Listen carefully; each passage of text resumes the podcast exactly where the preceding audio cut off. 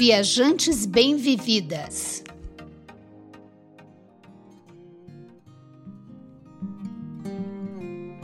Netos, uma herança de afeto, uma alegria sem fim. No texto A Arte de Ser Avó, Raquel de Queiroz diz que os netos são como herança. Você os ganha sem merecer, sem ter feito nada para isso. De repente, lhe caem do céu. Hoje, o nosso episódio será um pouquinho diferente, pois a entrevistada é a Silvia, parceira do podcast Viajantes Bem-Vividas. Vamos conversar sobre viagem com netos. E a Silvia, que tem um netinho, o Henrique, e duas netinhas, a Bia e a Manu, vai falar sobre a sua experiência de vovó viajante. É isso aí. Estamos gravando esse episódio do Viajantes Bem Vividas, o primeiro podcast de viagem feito por duas mulheres 60 mais, atendendo a sugestão de uma de nossas ouvintes, Denise Luna. Muito obrigada, Denise, pela sua contribuição. E se você que está nos ouvindo nesse momento quiser também participar, é só enviar uma sugestão de tema ou alguma dúvida que você tenha para o nosso e-mail viajantesbemvividas@gmail.com ou ainda uma mensagem também lá pelo Instagram Viajantes Bem Vividas.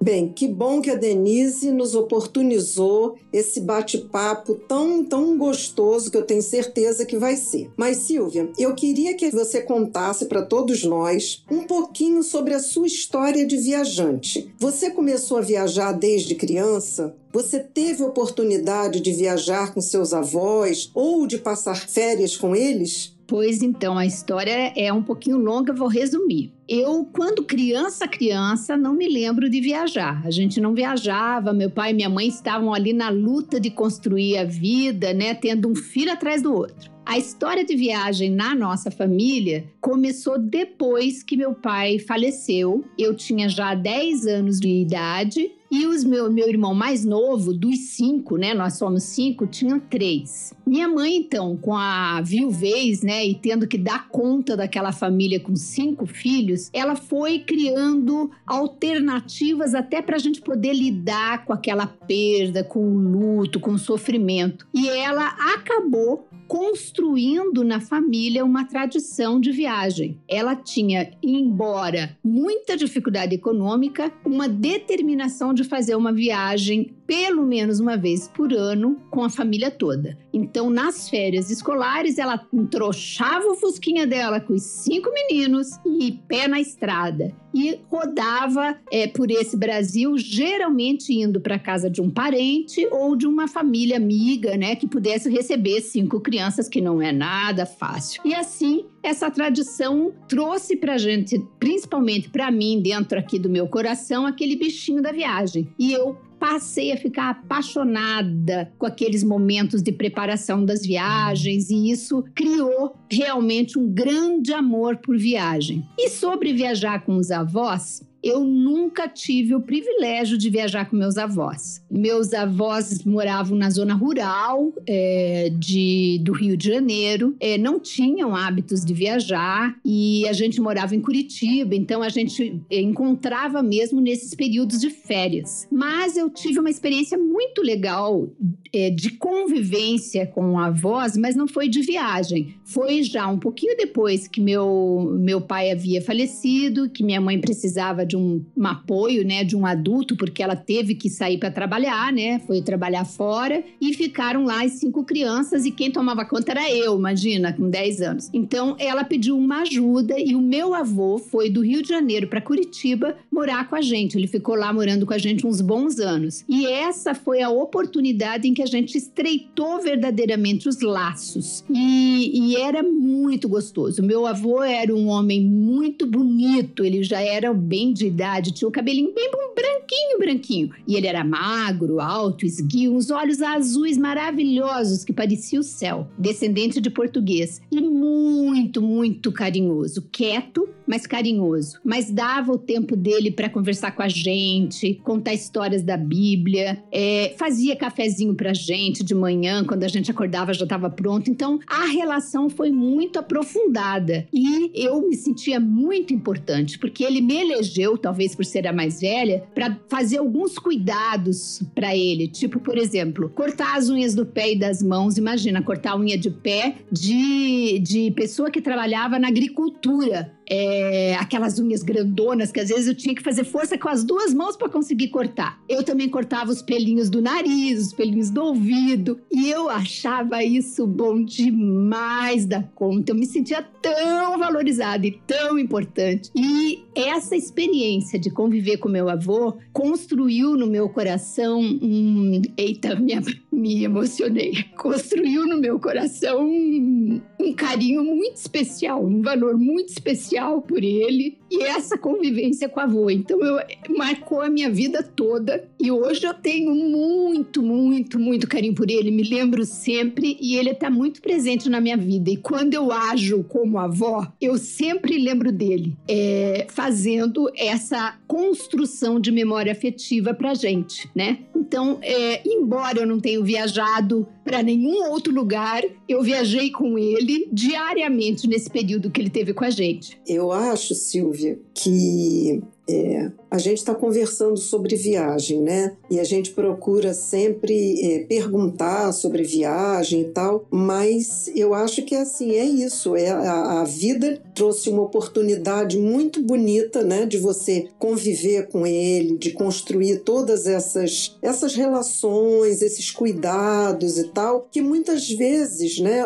Os é, netos não morando junto com os avós só vão ter oportunidade de vivenciar isso isso numa viagem, né? Você teve essa oportunidade porque ele veio morar com vocês, né, nessa situação de vida e que foi uma coisa muito legal e que você teve esse modelo, né, afetivo, você teve esse modelo de cuidado que você hoje mesmo está dizendo que quando você faz isso com os seus netos também, né, você revive aquilo e você sabe da importância, né? Você viveu isso como uma coisa que te valorizou, você viveu isso como uma, uma, uma coisa muito gostosa, uma experiência muito gostosa, de muito carinho. Então você também sabe que o que você vive com os seus netos está construindo para a vida deles essa, essa memória, né? É muito bacana tudo isso. Exatamente. É, você era daquelas pessoas que eu vou dizer para você, eu ainda não tenho netos, é, mas assim eu sempre tive muita vontade de ter netos. Até que um dia eu entendi que essa questão de ter netos é um projeto que não depende de mim, depende da vida dos filhos, né? De projetos deles, de decisão deles. E aí eu parei de falar sobre isso, porque eu falei assim: eu não quero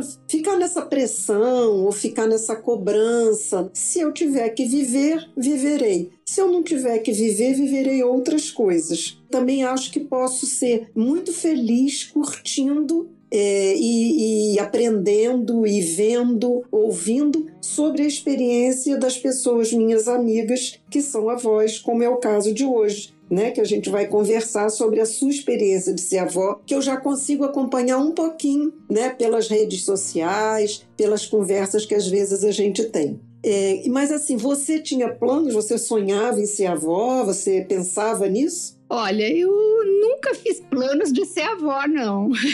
Pelo menos assim, quando jovem, né? É óbvio que depois que eu, eu tive filhas e as filhas casaram, sim, eu fiquei bastante ansiosa por ser avó. E eu sei que eu, de vez em quando, pressionei também. É, eu sei que a gente não pode pressionar, não, mas as minhas filhas casaram, as duas, com diferença de quatro meses e ficaram sete anos casadas sem ter filhos. E, de repente, uma engravidou e a outra, quatro meses depois, engravidou. Então, eu tive dois netos com quatro meses de diferença. E aí foi assim, aquela super, hiper, hiper intensiva relação de convivência com netos, né? Então, nessa fase, eu sim, eu queria muito ter netos, eu, eu já esperava, eu sonhava. E eu fiz até coisas quando elas engravidaram que eu nunca tinha feito na vida. Eu resolvi que eu ia fazer alguma coisa de artes manuais. E eu sou zero na arte manual, mas eu comprei fraldas e aprendi na internet a fazer biquinho de crochê, porque eu queria que todos eles tivessem aquelas fraldinhas de limpar a boca, né? Que a vovó tinha dado. Imagina!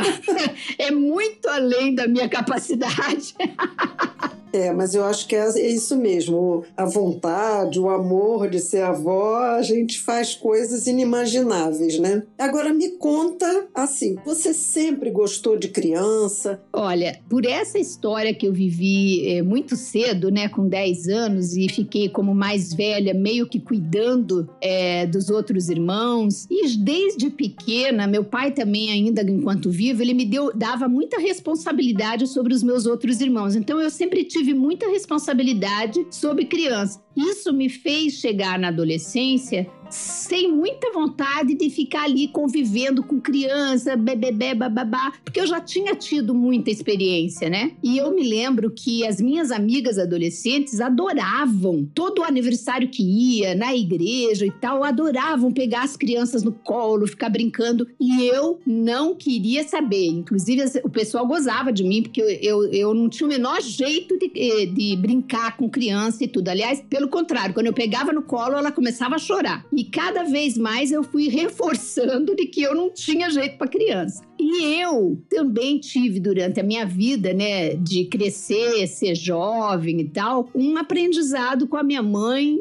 é, que era exatamente pela mesma circunstância, né? Eu acho que porque ela ficou com essa responsabilidade de criar cinco filhos sozinha, a cota dela de cuidar de crianças se esgotou. E ela sempre dizia pra gente, quando a gente já estava ali se encaminhando para casar e, e, já casando e tal, ela sempre dizia que ela não ia cuidar de netos, que ela já tinha cuidado de criança o suficiente e que ela só iria dar 15 dias para cada uma, imagina, quatro mulheres, né? Cada uma que tivesse filho, ela iria e ficaria 15 dias para ajudar é, naquela fase, né, de nascimento e iníciozinho ali de cuidar da criança. Isso ela cumpriu à risca. Eu morava em outra cidade e ela foi. Eu morava em Foz do Iguaçu, ela foi para Foz do Iguaçu, ficou 15 dias comigo, assim como ficou com todas as outras filhas e até com meu irmão que já morava nos Estados Unidos. Mas nunca ficou tomando conta de criança. É, ela cumpriu direitinho o papel dela. Só que muitos anos depois, né, a vida prega peças, né? Eu e o meu ex-marido, nós tivemos na época casados, tivemos um acidente de, de carro. E nesse acidente de carro, eu tinha pedido para ela, coisa que foi muito difícil pedir, porque a gente sabia que ela não queria cuidar de criança. Eu pedi se ela podia ficar com as minhas filhas dois dias. E ela acabou ficando seis meses porque nós tivemos um acidente muito grave nessa viagem e eu, eu tive que ficar em São Paulo, no hospital, com, com ele, e depois vim para Brasília, para o Saracubicheque, e ela ficou esse tempo todo é, cuidando das meninas. Quer dizer, ela tinha feito um plano que mudou completamente. E eu sei plenamente que ela fez isso com todo o coração, porque ela falou que não cuidaria nas situações normais, né? Mas nesse, nessa situação grave de doença e tal, com certeza ela fez. E eu, com esse aprendizado dela, que não foi completo, porque eu devia ter lembrado do fim, eu comecei a dizer as mesmas coisas para as minhas filhas. Olha, eu não vou ser babá de neto. Eu não vou cuidar de neto. Eu não vou, eu vou fazer igual a minha mãe. Eu cada um cuida dos seus filhos, não sei o quê, não sei o quê. Falei isso a vida inteira. Quando essas meninas engravidaram, deu um clique no meu coração, que eu não sei dizer como, e ainda aumentou muito mais quando eu vi aquelas coisinhas lindas nascendo. Eu mudei completamente, completamente, e eu quis é, dar um tempo. E eu, logo que eles nasceram, eu falei: olha, eu quero dar pelo menos um dia por semana para cada uma, então seriam de 15 em 15 dias para cada uma, né? Para que eu ficasse com as crianças até para elas saírem com os maridos, né? E sim, eu não adotei o papel de ser babá dos netos, não. Isso eu realmente não quis e, e, sempre falei, eu não quero ter todos os dias a responsabilidade de cuidar, porque eu também quero ter minha vida. Mas hoje eu faço questão absoluta de ficar com eles pelo menos uma vez por semana. É... Bia tem lugar cativo, né? Os outros têm ciúme, os outros pais e mães têm ciúme. Bia tem lugar cativo porque a mãe dela é... É... definiu que ela vem aqui para casa toda quinta-feira de manhã. Então, Bia sempre vem. E, e Henrique Manu, a gente faz, às vezes não dá toda semana, porque ele já mora um pouquinho mais longe, mas pelo menos uma vez a cada 15 dias também vem para cá. Então, é, mordi a língua e mudei completamente meu planejamento. É, mas eu acho que neto é assim mesmo. É, eu acho que a gente tem que se propor a isso mesmo, Silvia. Não é ser babá dos netos, não é viver em função deles, como outras gerações já fizeram, mas eu acho que deve ser essa delícia mesmo, que é ter essa convivência, ter esse aprendizado, né? Ter esses momentos de curtição com o neto, eu acho que não tem preço, né? Então, é, por enquanto eu, eu acompanho e fico feliz de ver as minhas amigas que são avós desfrutando falando dessa, dessas experiências, né?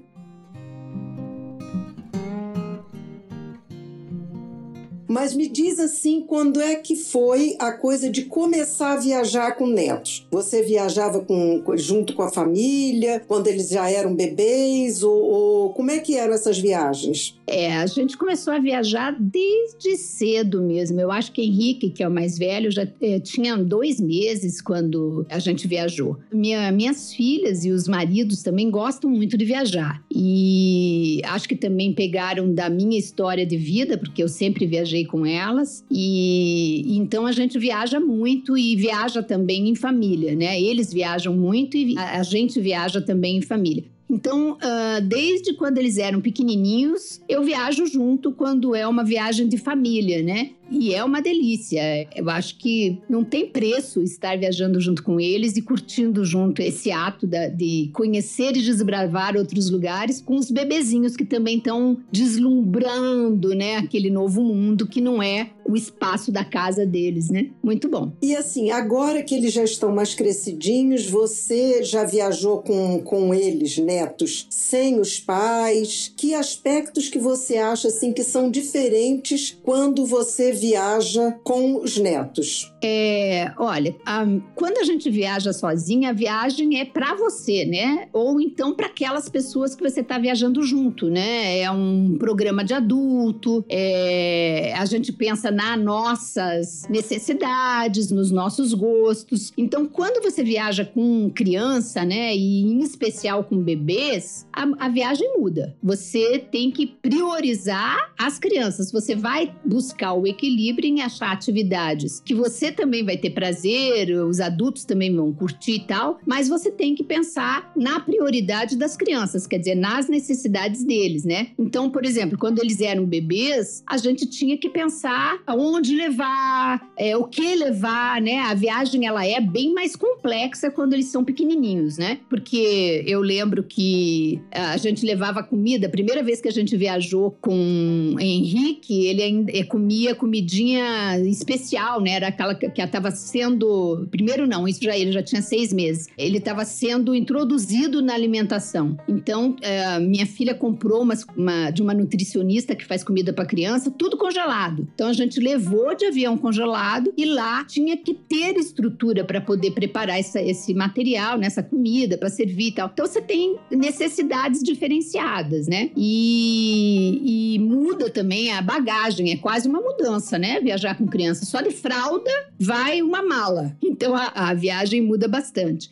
Como têm sido as viagens agora que eles já estão mais crescidos? Que aspectos precisam ser diferentes? Olha, quando eles estão. Agora eles já estão bem mais crescidos, né? A Manuzinha tá com quatro e os outros dois, Henrique já fez seis, Bia faz seis em agosto. Então eles já estão bem maiores. A diferença é, é imensa de viajar com eles maiores e menores, né? Eu acho que fica muito mais fácil. Quando criança, bebezinho, você tem que pensar nos detalhes da comida, se mama, né? Tem que levar os leitinhos, tem que ver o horário de dormir, não pode fazer passeio naquele horário carinho deles, tem que cuidar muito mais com a questão da exposição a mosquito, a, a sol e tal. Quando eles crescem, eles já sabem dizer o que estão sentindo, né? Mas é, ainda assim, eu acho que é, é, bem mais fácil, mas também você tem que pensar numa programação que, que atenda às necessidades de criança. Então tem que pensar em coisa de parque, tem que pensar o tempo que vai, por exemplo, a gente viaja muito para praia, o tempo que vai ficar na praia, não dá para você ir meio-dia para praia, é, você tem que ir cedo por causa da, da, das crianças. Então você tem que organizar a logística dos passeios que agregue aquilo que eles gostam de fazer e respeite também os horários deles. Horário de comida, o tipo de comida, se você está em algum hotel ou mesmo em casa, você tem que pensar na comida que as crianças comem. Porque muitas das crianças, né, tem aquela coisa, ah, não come isso, não come aquilo. Infelizmente, né, a gente queria que os filhos e os netos comessem de tudo, mas esse não é o cenário real. tem um que sempre come tudo, mas tem aquele que, ah, eu só como isso, só como aquilo, não como aquilo outro. Então você tem que é, achar uma forma de criar condições para que todos possam se alimentar bem. Você tem que pensar nos aspectos de descanso das crianças, né? É, especialmente aqueles que têm horarinho certo para dormir, né? É, 8 e meia, 9 horas. Se eles vão dormir, eles adoram. Se por deixar por eles, eles ficam acordados até uma hora com o povo adulto, né? Mas isso cansa a criança, ela fica irritada, no dia seguinte ela não tá mal-humorada. Então você tem que também respeitar esses aspectos das necessidades das crianças, né? E outra questão que eu acho muito, muito, muito importante é buscar o entretenimento para as crianças. Elas estão fora do ambiente, elas não têm todos os recursos de brinquedos que eles têm na casa, mas eles têm todo um mundo novo para descobrir. Agora, há necessidade de você pensar é, em atividades lúdicas, né, para aproveitar o tempo das crianças e distraí-los para que eles não fiquem irritados e comecem a brigar um com o outro, que faz parte também. É, também faz parte a nossa convivência, né? É um aprendizado para todo mundo, né, Silvia? Mesmo tendo essa organização específica, né, que é levar comida, pensar no horário, nananana, também para eles é um aprendizado, né? Tá num outro ambiente, né? Vão ter que aprender que não vão ter todos os brinquedos ali disponíveis, né? Ou que naquela coisa vamos ter que sair para praia naquele horário que tá todo mundo, porque senão depois o sol vai ficar mais forte, né? Então também, quer dizer, todo mundo ali vai aprendendo um pouquinho, né? É. Na verdade, a gente pode até resumir que seja uma palavra importante aí, flexibilidade, né? Mas os adultos vão ter que ser flexíveis e pacientes do que as próprias crianças, né? Porque para criança isso é mais difícil. Mas sim, não pode ser um, um programa voltado para adulto, tem que ser um programa equilibrado, coisas para adultos que as crianças possam ir junto e que lá tenha entretenimento para eles. Estou me lembrando aqui de uma saída nossa para praia em Guajiru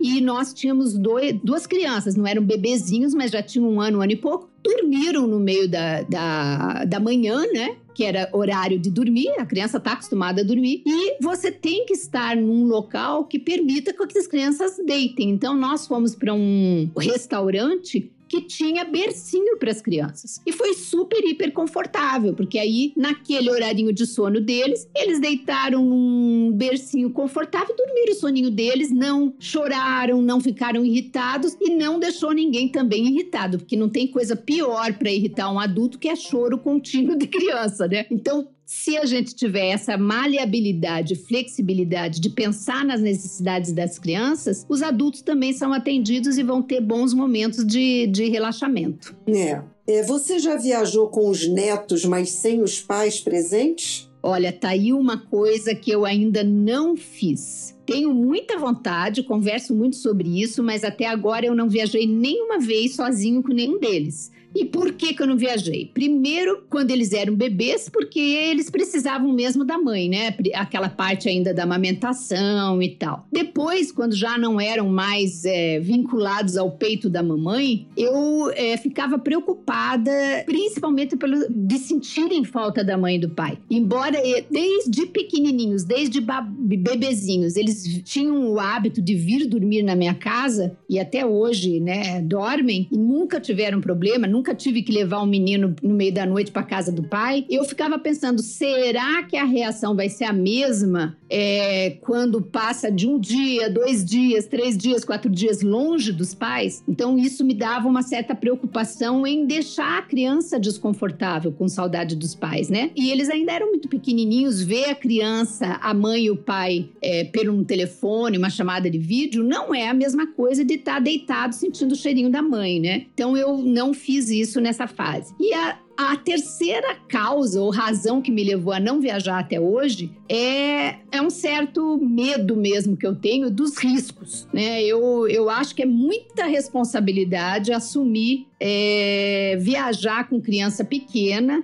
e você estar com toda a responsabilidade sobre aquela criança e alguma coisa acontecer com a criança, né? Ficar doente, é, ter um acidente, sei lá, tanta coisa pode acontecer, né? Eu acho que porque eu sou meio, sou formada com da, na área da segurança, né? Na segurança do trabalho, eu sempre essas coisas dos perigos e dos riscos vêm à minha cabeça. Então, até hoje, eu ainda não tive coragem de viajar com eles sozinha. Mas eu falo muito isso com eles e, e eles ficam super animados em viajar. E, e, eu acho que de agora em diante, que eles já estão fazendo seis anos, já dá para começar a pensar em levar e levar até para uma viagem fora do Brasil. Eu acho que dá, mas não vou começar por aí, não. Vou começar pertinho, porque se alguma coisa der errado, a gente volta, né? Mas eu acho que já dá, sim, porque agora eles já entendem, né? Já, já conseguem até mesmo fazer essa conversa via chamada de vídeo. Então, tudo isso facilita. Acho que daqui para frente já dá para começar a aventurar. Muito bom. Silvia, você já falou um pouquinho sobre é, aspectos que precisam, que a gente precisa estar atento quando viaja com netos, né? Horário de refeição, é, levar a parques. Que mais você acrescentaria em termos de aspectos que precisam ser diferentes quando está se viajando com netos? É, a gente pode até dizer o seguinte, que esse, essa responsabilidade, na verdade, se você estiver junto com os pais, é dos pais, né? Mas claro que você estando junto, você compartilha com eles. Então, sim, eu acho que tem que ajudar o fluxo das atividades para que sejam respeitadas as necessidades das crianças. Então, refeição, horário de ir para cama, é, estar atenta neles, né? Cuidar deles. É, por exemplo, as minhas duas netas são muito, muito, muito alérgicas à picada de mosquito. E embora os pais cubram elas de repelente, ainda acontece do mosquito picar, e isso é uma coisa que depois traz uma complicação enorme, porque eles ficam irritados, né, chorosos. Então, esse tipo de cuidado é a gente ver se tá num ambiente que tem mosquito, tentar proteger por roupa comprida. Então, é ter um olhar voltado para eles também, né? E principalmente eu acho que é programar atividades para eles. Seja pro, é, sair, né, coisas que existem no lugar para as crianças se divertirem, pensar também é, em coisas que vão ser desenvolvidas ali no tempo que você não está fazendo uma atividade externa, mas está ali com eles aonde está hospedado, ou na casa, ou no hotel, na pousada, né? E é, pensar em passeios também não tão longos, né? Passeios mais curtos, que a criança tenha um tempo de descansar, ou então interromper os passeios no meio com uma parada, como eu falei, de parar num restaurante, parar num parque, uma coisa que a criança pare um pouco e saia daquela correria ou daquela é, aqueles passeios que são muito longos, né? E uma das coisas que eu sugiro sempre, que me marcaram na infância que eu acho que, que é legal, é, é, a criatividade, né? Inventar coisas assim no dia. Por exemplo, eu me lembro de uma experiência que a gente fez uma viagem com a minha mãe, né? Depois que meu pai faleceu e fomos conhecer os parentes do meu pai. E o meu tio lá, toda tarde, ele fazia a hora do picolé ou a hora da melancia. E aquilo era uma alegria ansiosa do dia, né? A gente ficava esperando por aquela hora. Ele saía dizendo: hora do picolé, hora da melancia. E aí vinha todo mundo, né, em volta dele para chupar a melancia ou chupar o picolé. Então é besteirinha, mas que faz toda a diferença na diversão das crianças, né? E, e acho que vale a pena sempre pensar assim: o que, que a gente pode fazer de diferente, né, do que você não faz lá na casa deles todo dia, para mobilizar, né, para trazer novidade para o dia da criança, para eles é, se divertirem. E outra coisa, a gente tem que ter um pouco de flexibilidade. Vou contar outro caso. A gente gosta muito de praia. E, é, geralmente as nossas viagens são para praia. Eu amo praia. e detesto piscina. E os meus netos já sabem, porque toda vez que a gente vai pra piscina, eu vou lá, vem vovó, entra comigo, vovó. Eles sempre querem que a vovó, que a mamãe, que o papai entrem na piscina e fique lá, mas não é meia hora, eles querem que você fique lá duas horas brincando com eles dentro da piscina. E é, minhas filhas até me criticam. Você não fazia isso com a gente. Mas não fazia mesmo. Eu ficava ali 15 minutos e saía da piscina. Mas hoje eu faço com os netos. Eu fico lá uma hora e meia, duas, lógico, chega uma hora que eu paro também, né? Mas é uma doação, a gente faz com carinho. E então é, a gente vai, por exemplo, tá na praia, vai pra praia, mas eles daqui a pouco cansam da praia. Porque a praia tem aquela coisa da onda, né? Tem que estar tá com um adulto, a não ser que seja uma piscininha, mas nem na piscininha eles ficam sozinhos. E a areia, tem uns que gostam, outros que não gostam. A Bia não gosta de areia. Ela vai pra praia, mas ela não quer sujar o pé de areia, ela não quer sujar o bumbum de areia, ela não quer sentar na areia. e fica difícil pra praia. Então ela, eles querem voltar pra piscina. E a gente tem que fazer essa flexibilidade, né? Primeiro, o lugar onde você vai se hospedar, priorize que tenha piscina, porque é o que eles gostam, muito mais que praia, pelo menos os meus netos. E, e coloque um tempo no, na programação do dia para ficar com eles também na piscina. Então, é isso, é, é doar um pouco do seu tempo para eles. Silvinha, eu estava aqui lembrando que quando eu viajava de carro com os filhos, a gente, a gente treina, né? A gente treina quando é mãe pro dia que for avó. Né? Exatamente. E aí a gente ia numa estrada longa, né? Carro sem ar-condicionado, só a gente fazendo essas maluquices, né? E aí você começa a inventar, né? Você falou de inventar brincadeira. Vamos contar quantos carros vermelhos. Agora vamos contar quantos caminhões, né? E dali você vai inventando uma porção de coisas que distrai. Você nem tem ideia de que essas brincadeiras são legais, são interessantes, né? Mas que às vezes eles começam a lembrar e você vê quanto foi marcante, né? É bom, bem legal isso.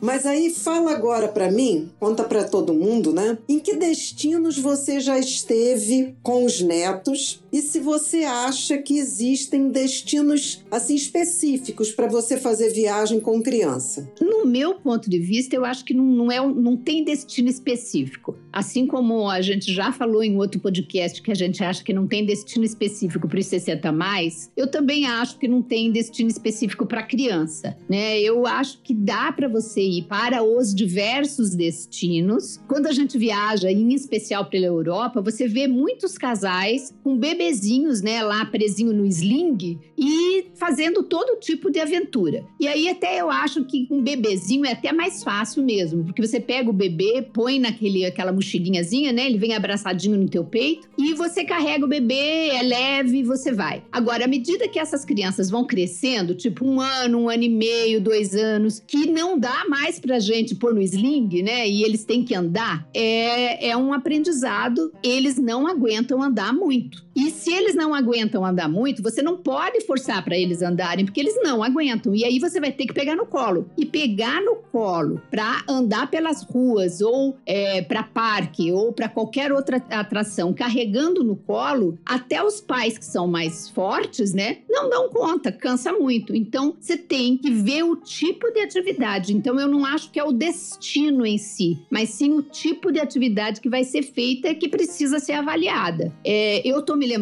aqui, eu tive agora recentemente lá em Conceição de Mato Dentro e fiz um passeio para a Cachoeira do Tabuleiro. E eu fiquei pensando, gente, é um passeio maravilhoso que todos os pais vão querer fazer, mas é o tipo do passeio que não dá para ir com criança e criança de qualquer idade. Não dá para ir com bebê, não dá para ir com, com mais velhinho um pouco, não dá para ir com pré-adolescente e adolescente, olhe lá, porque tem muito muito. É, é, não é um trecho longo, mas tem que descer e subir muitos degraus, tem que andar pelas pedras no meio do, do rio. Para um adulto que não está acostumado a fazer aquilo ali todo, todo dia, é sacrificante. Imagine se você tiver uma criança de 7 anos, 8 anos, 12 anos. Então, acho que a análise do, dos avós e dos pais na hora de viajar com a criança tem que ser pensando: é um destino X. Quais as atividades que existem nesse destino e quais dessas atividades dá para fazer com criança. As que não dão para fazer, não faça. Ou então deixa a criança com uma parte dos adultos, até com a avó, quem sabe, né? A avó pode quebrar o galho aí, e os outros vão então fazer aquela atividade. Então, acho que vai muito mais da atividade do que o próprio destino, porque num destino você tem N atividades, N atrações para fazer, né? E para onde eu já viajei com eles, como eu falei, gente viaja muito para praia, nós já fomos para várias praias do Nordeste, por exemplo, Maragogi, Japaratinga, para Alagoas, em Alagoas, já fomos em Itacimirim, Busca Vida, é, na Bahia, já fomos para Guajiru, no Ceará, e já fomos também, sem ser praia, já fomos para Gramado no inverno, em julho, e eu tenho coisas para contar daí, como por exemplo, voltando na questão da atividade, tem o Snowland lá, né? Que é, o, que é bem frio, bem frio, bem frio. É, e a minha filha mais, mais nova optou em não ir visitar com a filha dela, porque a filha é muito alérgica, era, estava muito frio e mesmo agasalhada estava muito frio. Então é isso, você às vezes tem que renunciar a uma atividade para poder beneficiar a saúde do seu filho, né? Mas além de Gramado, ainda a gente foi a Curitiba,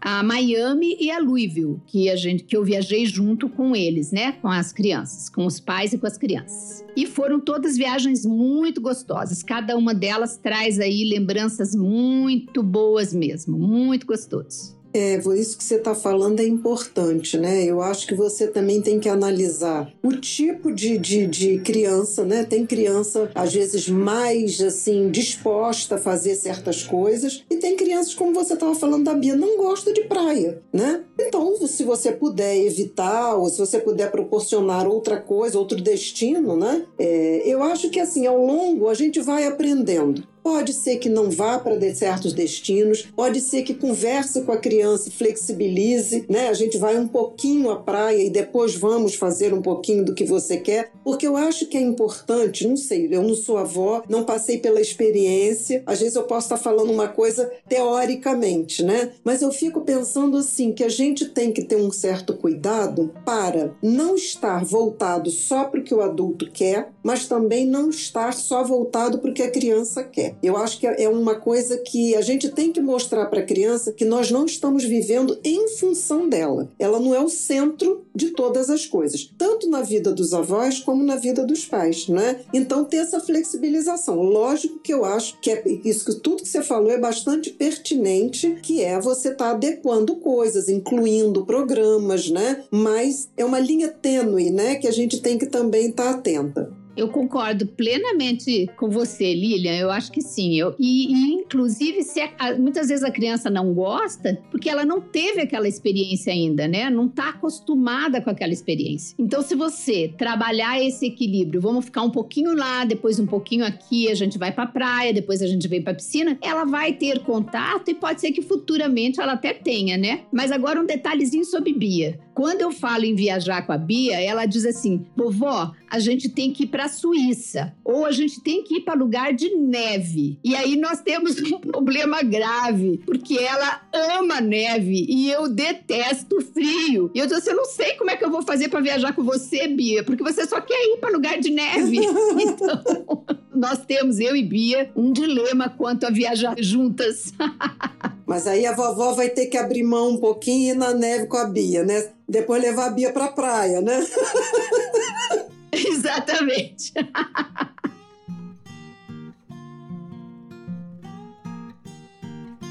Ô Silvinha, me diz uma coisa. Diz assim, alguns cuidados básicos, porque eu sei que devem ser muitos, né? Não dá pra gente falar de todos, mas assim, se for uma viagem de carro e se for uma viagem de avião, quais são os cuidados que você considera assim são essenciais? Bom, vou falar então primeiro de carro, né? Pela minha experiência. A gente já viajou de carro também. Agora na pandemia, inclusive, fizemos algumas viagens de carro com as crianças. Bom, primeiro lugar, a segurança, né? Claro, a, a, os pais são, sabem que precisam fazer. Geralmente vão, vamos em carro alugado, porque a gente vai até um lugar e, e aluga um carro, né? Mas se for com uh, uma das viagens que a gente fez também foi com o carro saindo aqui de Brasília de carro. Então, obviamente, o primeiro passo é fazer o que todo mundo faz quando viaja de carro, né? A revisão do carro, garantindo toda a segurança do carro. Outra coisa que eu tenho bastante preocupação, é, independente de ser viagem ou aqui na cidade também, são as cadeirinhas né? Ter cadeirinhas corretas, cadeirinhas que são certificadas, cadeirinhas bem instaladas, porque não é só pôr o cinto de segurança, tem várias é,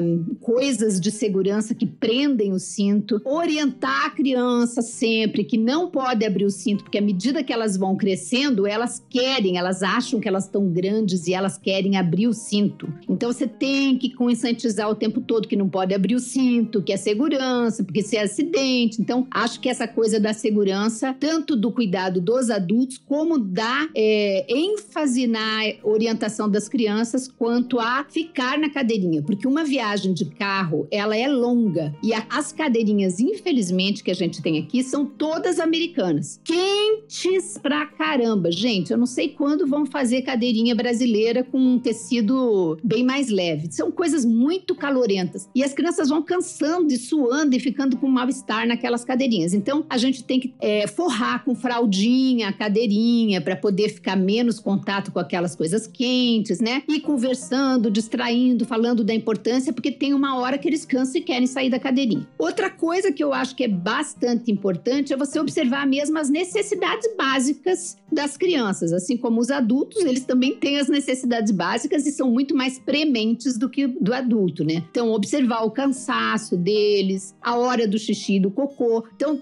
quem, quem é motorista de carro com criança tem que saber que vai ter que fazer várias paradas que não estavam planejadas. Porque como é que você fala para uma criança, segura o cocô aí? Não dá para segurar o cocô, né? A criança não consegue segurar o cocô, gente. O xixi, muito menos ainda, né? E então você tem que respeitar. Se a criança tá com vontade de fazer xixi, tá com vontade de fazer cocô, tem que parar o carro. Outra coisa que é importante a gente pensar é estar preparado para coisas que aconteçam. Por exemplo, Manuzinha, que é a nossa caçulinha, ela entrou no carro para fazer uma viagem, ela vomita. Ela passa mal, fica enjoada e vomita. O pai viaja com ela muito aqui para ir para uma propriedade deles aqui e ela vomita pra caramba. Então você já tem que se preparar, mesmo aqueles que não têm essa essa sensibilidade né? Você tem que estar preparado para que podem ficar enjoados e podem vomitar. Então, pensar em roupa, troca de roupa,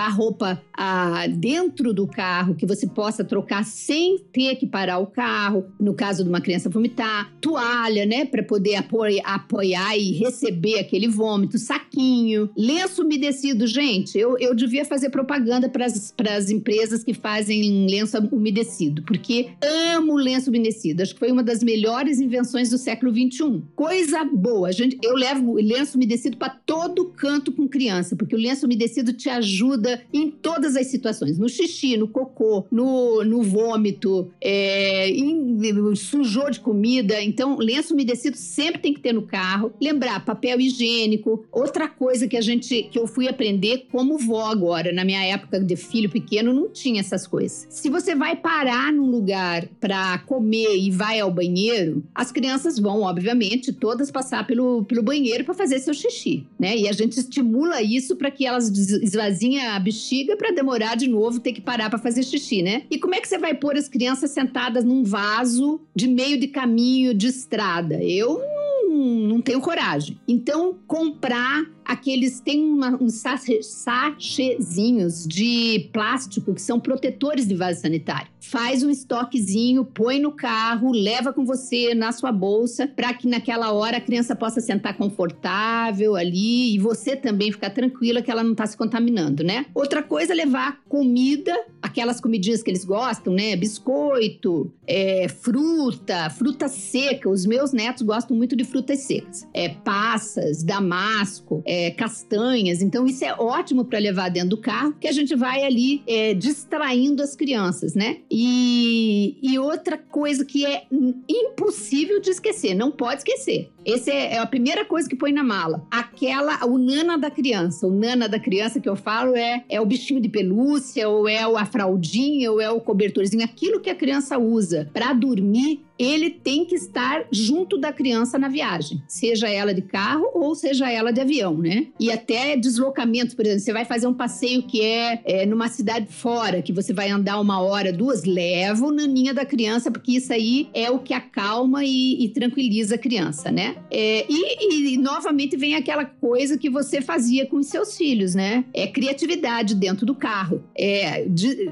criar, né? Levar algumas coisas para distrair tipo bonequinho, não sei o que e tal, mas criar jogos. Eu acho que esses jogos dinâmicos de estrada você tem na sua memória, os seus filhos têm, e eu tenho também das viagens com a minha mãe. Então a gente cantava, fazia desafio de quem cantava. Sabe aquele jogo? Você fala uma palavra, se já são maiorzinhos e já sabem as letras, você fala uma palavra e o outro tem que, que fazer uma nova palavra com a última palavra da, da, da que você, o anterior falou. Então essas coisinhas que são dinâmicas e que distraem as crianças, fazer joguinho, fazer jogo da velha, contar os carros vermelhos, como você falou. Criatividade, criatividade para distrair. As crianças pequenas na viagem de carro e às vezes até na viagem de avião, elas costumam dormir né? As pequenininhas às vezes dormem grande parte da viagem, então fica até confortável. Mas elas começaram a crescer um pouquinho, não dormem mais e ficam: tá chegando, papai, tá chegando, mamãe, tá chegando. De 5 em 5 minutos pergunta se tá chegando e a gente vai ficando cansado de responder que não está chegando ainda. Então você tem que achar alternativas dessas brincadeiras e criatividade para distrair a criança, porque ela fica entediada, né? Ela fica entediada de ficar presa dentro de um carro.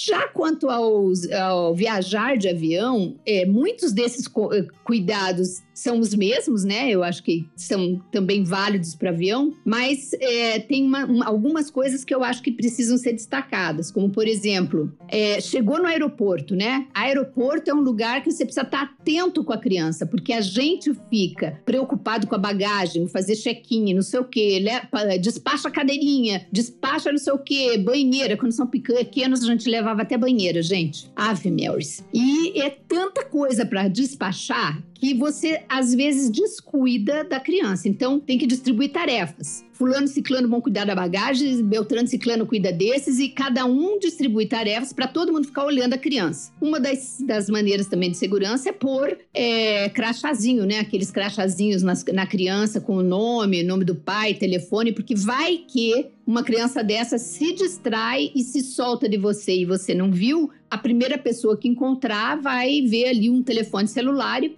vai ligar para o pai, né? Então é um cuidado que vale a pena se você tiver em poucos adultos e, e, e, muitas crianças, né? Às vezes isso dá uma confusão danada ali na, na hora do embarque.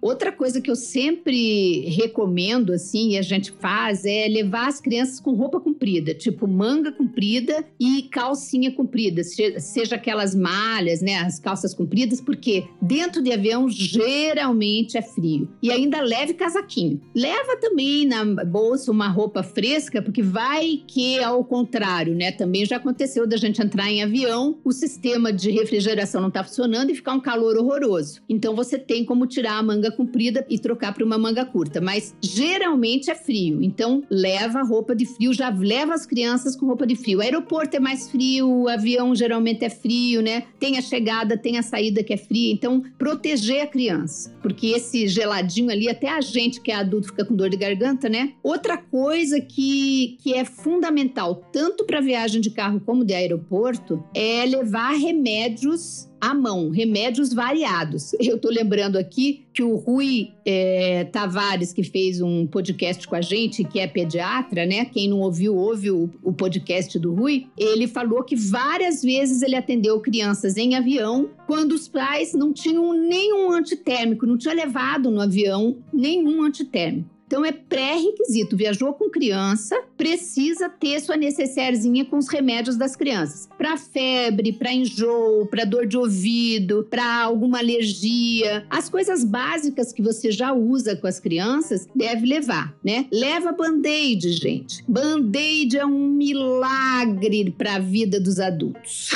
Especialmente o band-aid foi cheio de desenhinho, de, dos, dos super-heróis, das super-heroínas, é, com desenho, porque qualquer coisa que a criança machuca vira um problemão, porque nela tá num lugar diferente e tal. O band-aid, você põe o band-aid, é cura imediata. É igual o beijo, né? O beijo da mãe, o beijo da avó, cura que é uma beleza. Então, leva band-aid, que mesmo que não tenha tido nada, você põe o band-aid, o band-aid é mágico. E outra coisa é a, a, as comidinhas que eles vão comer, né, no avião. Eu lembro que as nossas crianças comiam muito aquele biscoito de arroz. E o biscoito de arroz no avião era uma solução, porque a gente dava o biscoito, eles ficavam ali comendo biscoito e se entretiam e assim passava o tempo, quando são crianças, né? É, lembrar que também em voos mais longos, né, as crianças cansam, elas acordam, elas dormem ah, e cansam assim como a gente cansa. Então, dá uma andada com a criança pelo corredor, pega na mão, leva lá atrás. Agora a gente está em tempos aí que não é para andar muito na aeronave, né, por conta da, da pandemia, mas tudo já está se encaminhando caminhando para melhorar. Então, ter em mente que andar um pouco com a criança, né, é, é bom, porque até as pessoas olham, brincam, conversam e tal, e a criança se distrai. E volto a falar: lenço umedecido, brinquedos, água e biscoitos. Sempre faz parte do, da mochilinha com as crianças, né? E outra coisa que eu falo, e agora já não é especificamente para criança, mas é mais para quem está com a criança, orienta as crianças para não ficar chutando o banco da frente. Não tem coisa mais desagradável do que você sentar com uma criança atrás que fica dando chute a viagem inteira nas tuas costas. E isso cabe a quem está com a criança, seja a mãe, o pai, a tia, a avó, orientar a criança a não chutar, né? Porque tem gente que se irrita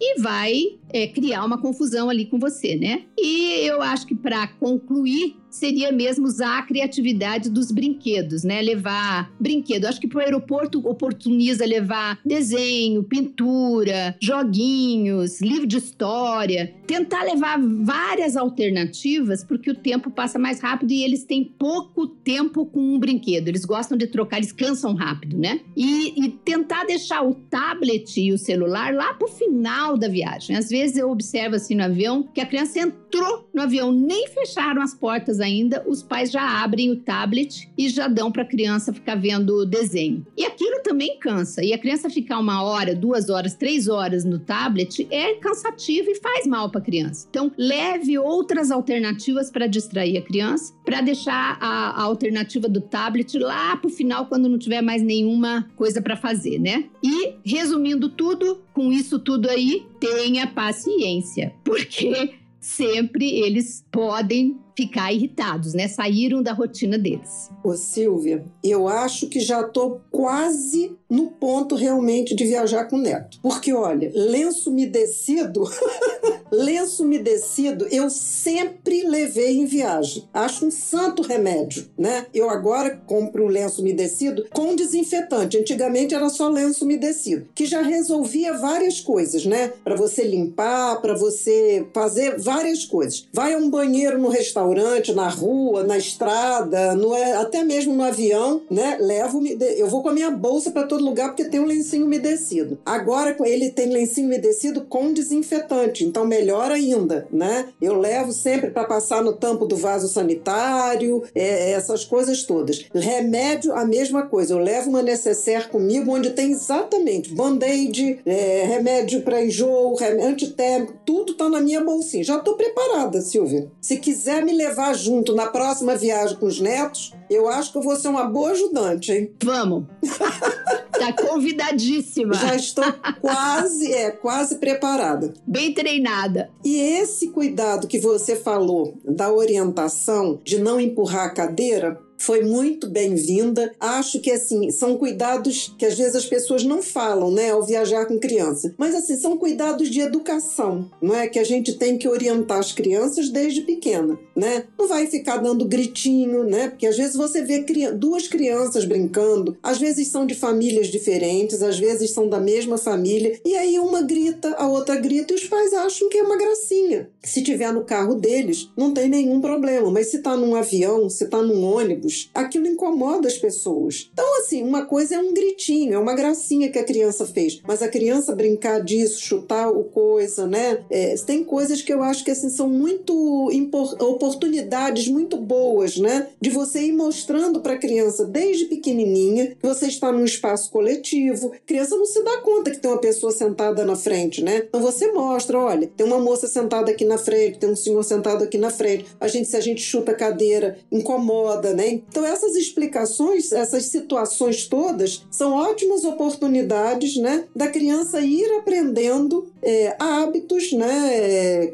é, coisas de educação mesmo, e como a, a passar o tempo, que todos nós nos entediamos, né? Numa viagem longa de, de, de avião, né? E a gente leva, né? Leva um livro, leva uma, uma, uma como é aquele negócio de caça-palavras, né? Palavra cruzada, você leva uma porção de coisas, né? Então é legal porque também se a gente leva pra gente, a criança tá vendo, né? Que não é só para ela, a gente também procura coisas para se distrair, né? E é uma oportunidade dela ir aprendendo. É, foi bem interessante isso que você disse.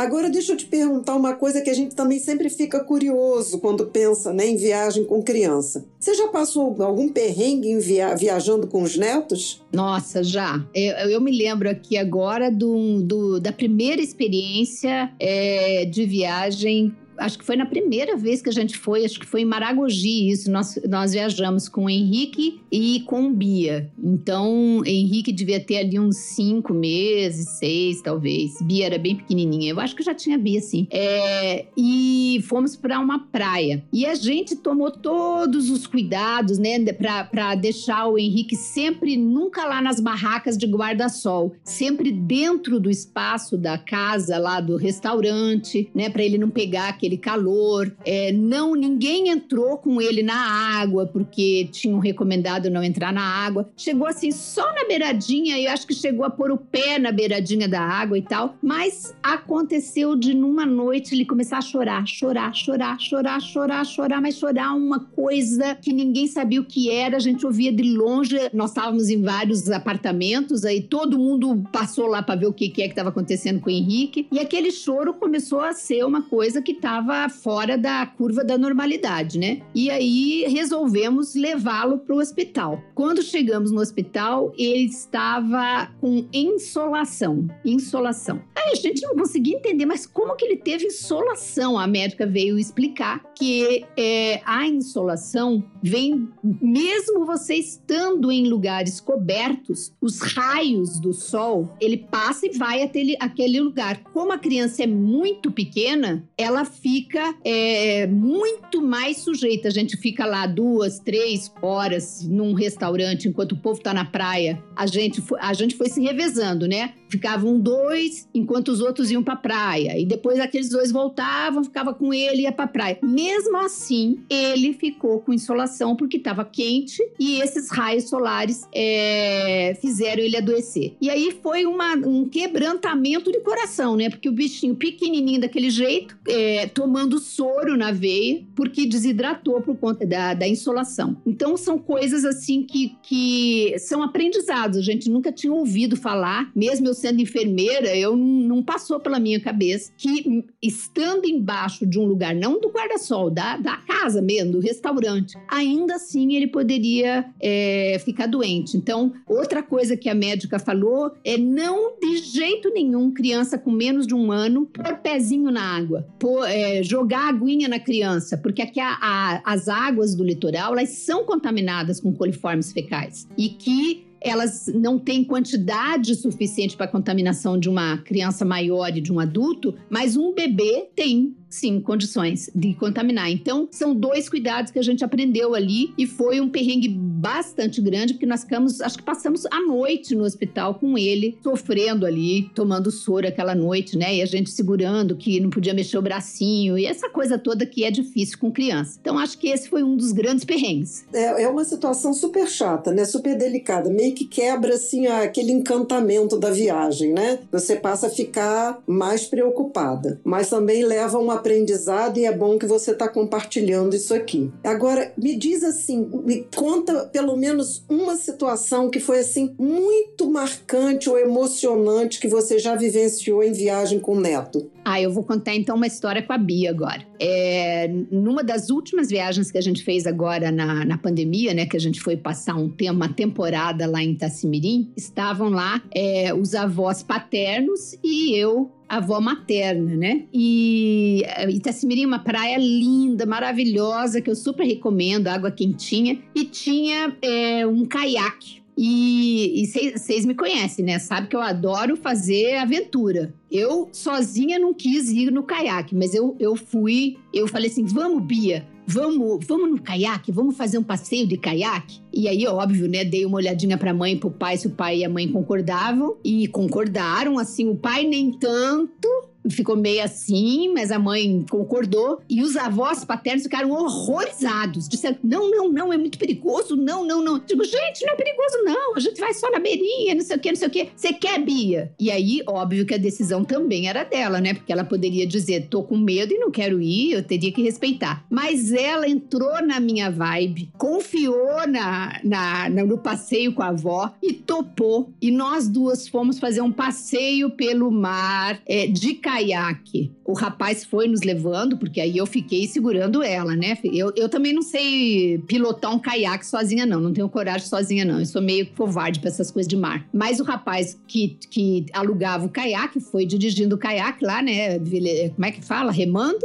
E, e eu fui com a Bia. E nós fizemos um passeio imenso, é um passeio grande que vai e mostra os barcos de pescadores. E aí, aí a gente foi criando uma história. Olha o barco do pirata e não sei o quê. Eu fui inventando um monte de história que virou uma aventura esse passeio de caiaque. E ela amou, amou. Quando a gente chegou assim na, na, na beira da praia voltando, ela levantou os bracinhos e fez assim como se dissesse uhul, né, conseguimos e tal. E ela saiu do caiaque toda, toda feliz e ficou falando dias daquele passeio de caiaque. Então essas coisas é que emocionam a gente e marcam, né? Pra é, você ver assim o quanto que os netos, pelo convívio que você tem com eles, pelo tempo que você dá, né, doa para estar com eles, você ganha muito e eles ganham muito, né? Então essa experiência, eu acho que mostra para mim concretamente o quanto que a convivência, né, da gente, né, do avô, da avó com, com os netos, vai construindo na criança, né? Vai construindo essa, é,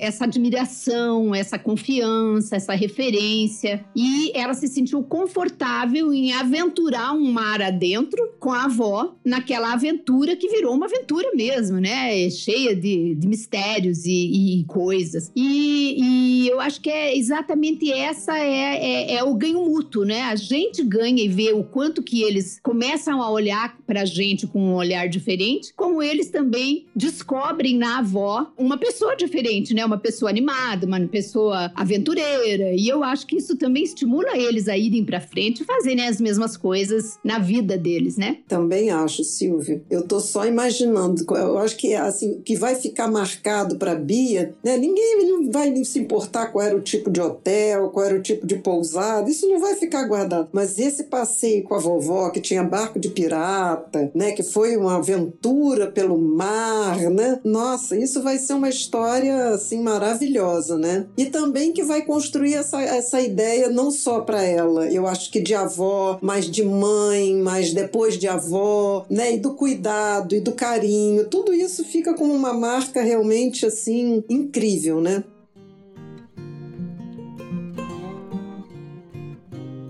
Agora, eu sei de uma história que você já me contou uma vez e que eu queria que você contasse aqui, que eu acho assim, do que que eles já falaram para você sobre essas viagens feitas com você. Assim, o que que deixou, deixou uma marca tão importante que o Henrique já contou, uma, já falou uma coisa importante para a mãe. Conta para todo mundo aqui a história do que que o Henrique contou, falou. É, tem dois episódios com o Henrique, do Henrique que me tocaram muito, né? É, um é especificamente sobre viagem mesmo. Ele fala que vai viajar o mundo comigo. Eu tô só esperando o tempo pra gente começar a rodar o mundo. Mas tem uma história historinha que ficou é, gravado, né? Um dia ele estava falando com a mãe dele, é, dizendo assim: Mamãe, quando eu crescer, eu vou me casar? Eu vou me casar, né, mamãe? Aí a mãe disse, a Rebeca, né, minha filha, vai sim, filho, vai casar. E com quem que eu vou me casar, mamãe? Ó, com uma mulher bem legal e que lhe ame muito. Aí ele disse assim: Ah, então já sei. Eu vou me casar com a vovó, né, mamãe? Ai, que lindo.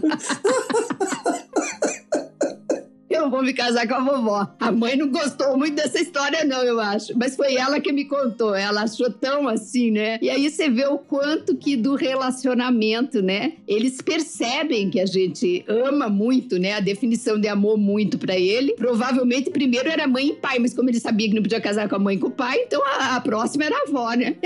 e ficou marcado na nossa história. Outro fato muito engraçado foi com a Manuzinha, a nossa baby, né? A nossa ela tinha passado o dia comigo aqui, né? E a gente tinha brincado, feito nosso tempo juntas e tal. E aí ela foi embora é, para casa da mãe no final do dia, né? Na casa dos pais. Aí chegou lá, ela conversando depois do banho com a mãe dela, falou assim: Mamãe, eu quero ir morar com a vovó. Eu não quero mais morar aqui com você, com o papai e com o Henrique. Eu quero ir morar com a vovó. E a minha filha disse: Como assim? Morar com a vovó? Não, a sua casa é aqui, né? Você tem que ficar aqui com a vovó. Não, mamãe, eu quero ir morar com a vovó. Eu quero ficar lá na casa dela, tá? Aí foi muito engraçado, né? Que a minha filha, lógico, que ficou explicando que ela não podia, tal, tal, tal, tal, tal, tal. Mas aí você vê, né, o quanto que a criança entende, né, que, que tem alguém ali que tá querendo ficar perto, junto. E aí é claro que ela estava movida por aquele clima que ela teve durante aquele tempo que ela ficou comigo, né? Obviamente que depois, três dias, ela já tinha esquecido, não, vai, não ia morar com a avó de nenhum, obviamente. Mas é, você vê a sensibilidade e a aproximação que esse tempo dedicado para os netos é, faz, né? E cria. Muito legal. Muito bonitinho. Ô Silvia, você já falou tanto de criatividade, de atividades, ideias de coisas para distrair os netos, para brincar com os netos. É, você poderia dar algum exemplo prático de coisas que você já fez com a Bia, o Henrique e a Manu? Ah, posso sim. Eu vou contar de dois fatos, assim, dois, duas situações diferentes. Ah, o primeiro é quando a gente viajou para Guajiru, a gente alugou uma casa e ficamos lá com todos os netos. Então, eu já me programo antes de ir, né? Eu já faço assim um, um brainstorm do que, que eu vou levar para fazer com as crianças. Eu, eu quero ter esse espaço pra, de brincadeira com eles. Então, dessa vez, fui para internet. Gente, eu não tenho habilidade manual criativa nenhuma. Eu, você teria muito mais que eu, porque você foi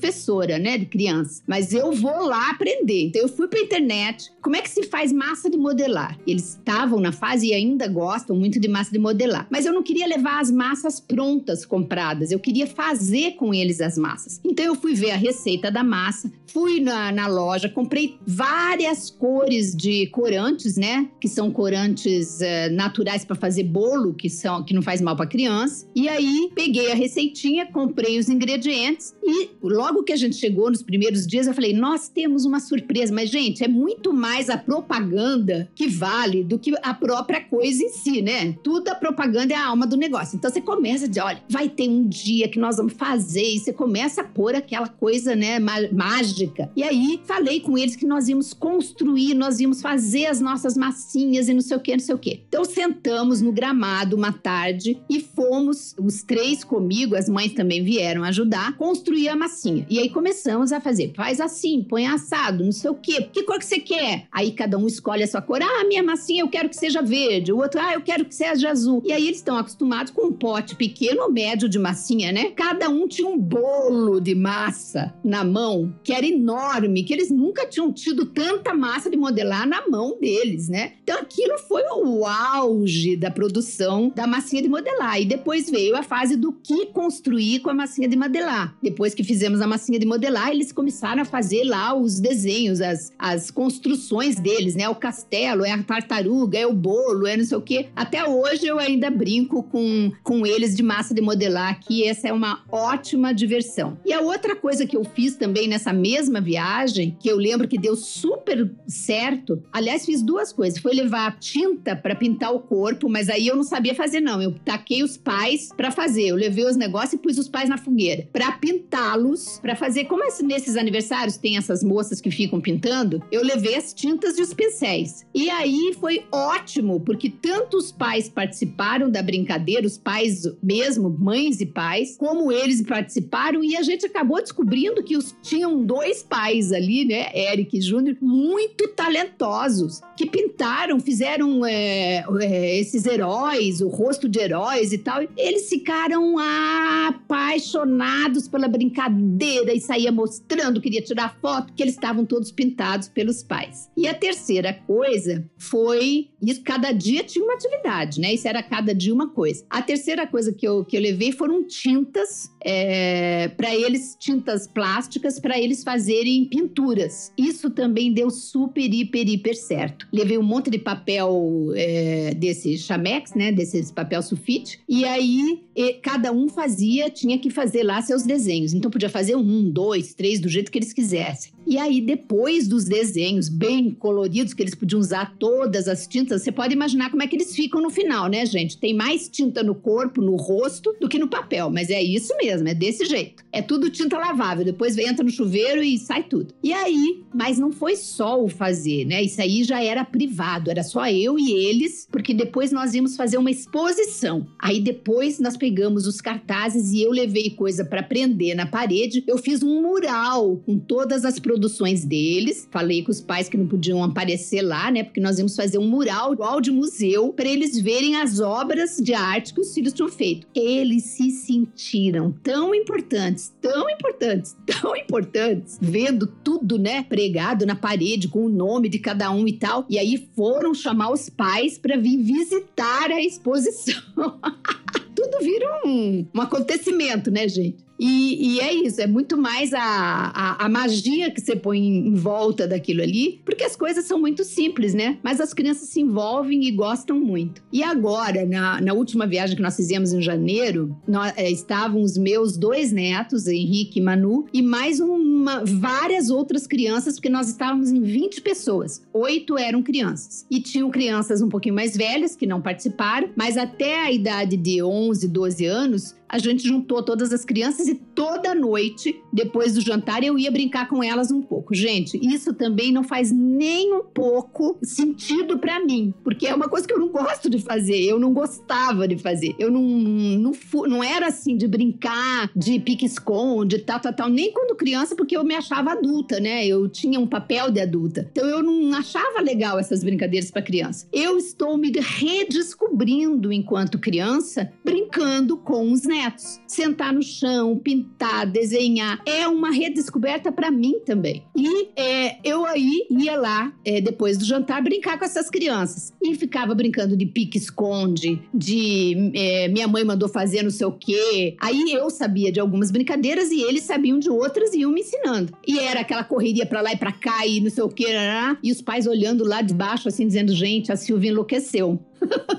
Porque parecia que eu era tão criança quanto aquelas crianças. E era tão divertido. E aí eu digo para você que o resultado depois é uma afetividade que não tem preço. E isso eu senti não só com os meus netos, como com as crianças dos amigos que estavam lá, dos parentes, né? Por quê? Porque em seguida eles não querem largar de você, eles querem ficar com você, querem vir dormir com você, olha, cada dia eles começaram a se revezar, cada um dia vinha um dormir na minha cama, dois no chão. Outro dia, outro na minha cama e dois no chão. Porque todos queriam dormir comigo, queriam, é, ah, não, vou com a vovó pra praia e não sei o quê. Eles querem estar perto de você porque viram que você deu ali um tempo, deu atenção. Então é muito gostoso, só aproxima mesmo, né? Tanto aproxima dos netos como de qualquer outra criança que esteja ali. E é o que eu falo, não são só as crianças que ganham, eu, a gente também ganha. Silvinha, eu acho que isso tem uma importância tão grande. Primeiro, é tudo que você já disse, né? Você se redescobriu. A gente tem isso dentro, esse lúdico dentro da gente. É gostoso brincar, é gostoso correr, é gostoso estar num balanço, né? Eu, pelo menos, penso assim, gente, quando eu sento num balanço, assim, na minha memória vem aquele, aquela coisa, a sensação de quando eu era criança, que eu sentava num balanço e que eu pedia para o meu pai, balança, mais alto, mais alto. Aquela sensação do ventinho, assim, de você deslizando, é delicioso. Então, é uma coisa que acontece ali que não tem palavras que descrevam, né? Porque é uma sensação sua, para as crianças é uma sensação super gostosa. Elas não estão é, sendo, assim, não é uma brincadeira. Você está fazendo para ele, vocês estão fazendo juntos,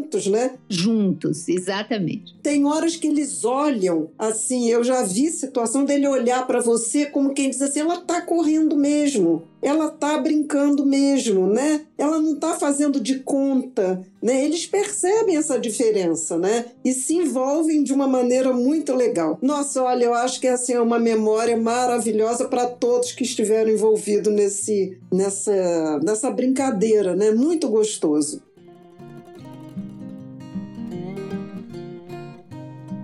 Ô, Silvia, eu acho que devem ter milhares de significados lindos, né? Mas, assim, para gente encerrar, que significado tem sido né, construído para você viajando com os netos? Nossa, é como você disse, tem muitos significados, mas eu vou começar pelo que fala o Salmo 127, versículo 3. Os filhos são presente do Senhor, uma verdadeira bênção. E em Provérbios 17, 6, fala assim: os filhos dos filhos então são os netos, são uma coroa para os idosos. Ai, me emocionei de novo. Então é isso que eu acho. Quer dizer, a bênção que são os filhos na vida da gente, né? É, é para mim a, a, sensação mais maravilhosa que eu já tive na minha vida foi a hora do parto, meus filhos, nas, minhas filhas nascerem. E depois repetida nos netos. Então é aquela bênção maior de você se tornar mãe e através das sua, dos seus filhos, né? No meu caso das minhas filhas, me tornar minhas filhas, meus genros, né? Me tornar a avó e os netos são exatamente a coroa, né? Então eu me sinto assim coroada por Deus como idosa por ter os netos ao meu redor. Então acho que esse é um significado que para mim é, toca muito meu coração. E aí eu resumo isso tudo em como a gente é abençoado em estar vivo, em chegar nos 60 mais e poder ter essa experiência com os netos. Como você disse, você tá não tá pressionando, mas está esperando e tá preparada para ser. Se a gente puder e receber essa bênção de ser avó, a gente tem que usá-la no máximo que puder, né? Das formas mais criativas possíveis, se você está perto ou se você está longe. E isso só vai fortalecer, então, o momento de aconchego, de aproximação. E, e eu vejo, assim, que é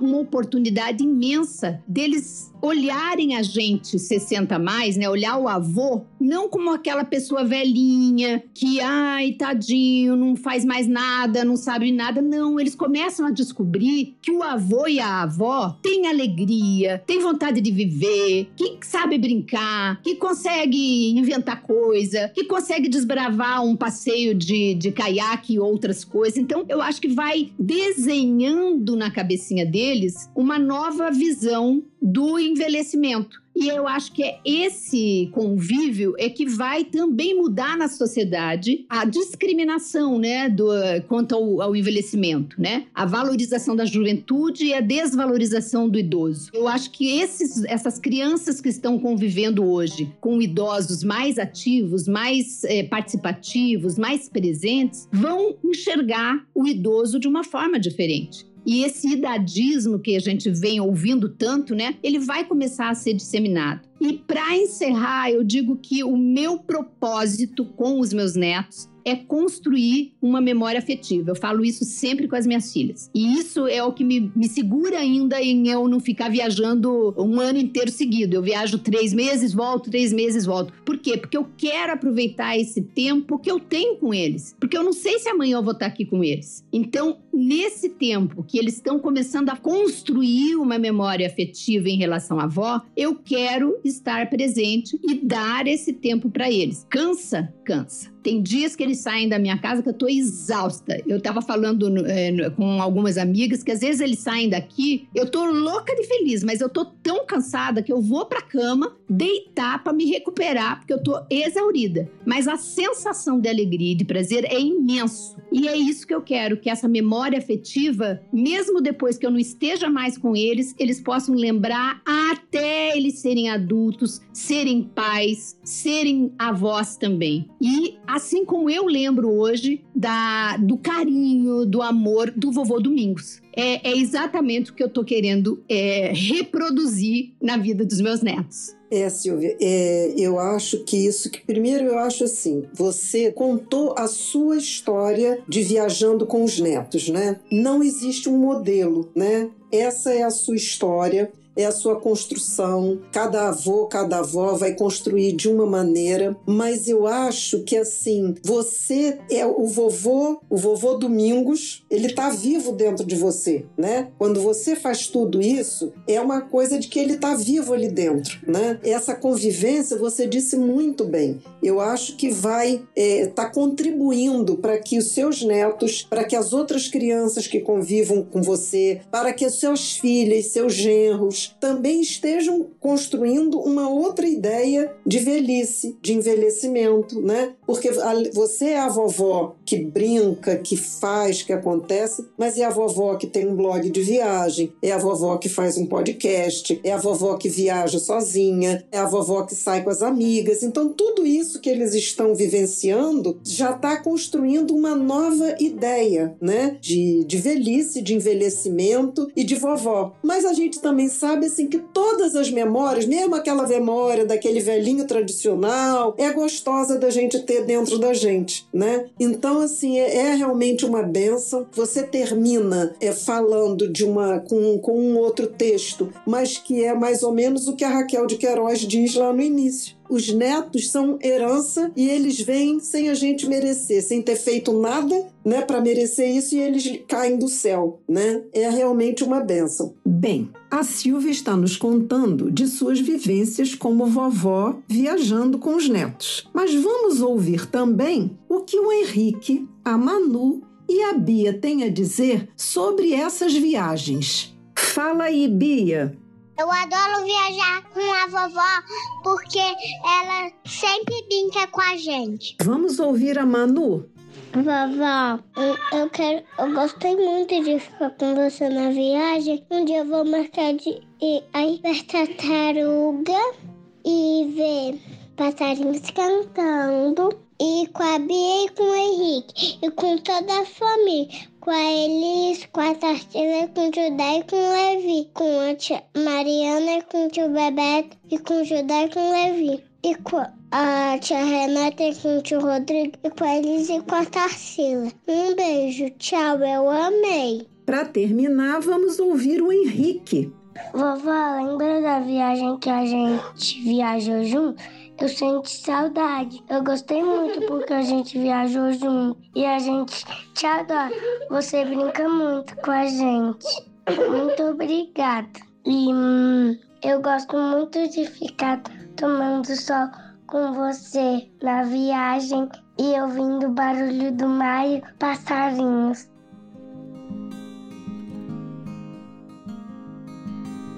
Pessoal, infelizmente nós chegamos ao fim dessa conversa tão gostosa que eu tenho certeza que a Silvia, se pudesse continuar aqui, teria mil outras situações bonitas, é, sensíveis para contar para todos nós. Nós voltamos daqui 15 dias com outro episódio do primeiro podcast de viagem feito por duas mulheres 60 a mais, que é o Viajantes Bem Vividas. Amei poder dividir um pouquinho com vocês que nos nos ouvem a minha experiência de ser avó viajando com meus netos. Conte pra gente nos comentários lá no YouTube ou também lá no Instagram Viajantes Bem-Vindas se vocês se identificaram, se vocês têm sugestões, outras ideias e experiências diferentes da minha com os seus netos. E nós vamos amar saber também como você viaja com os seus netos, como você cria memórias afetivas com seu neto. Até a próxima vez. Beijos!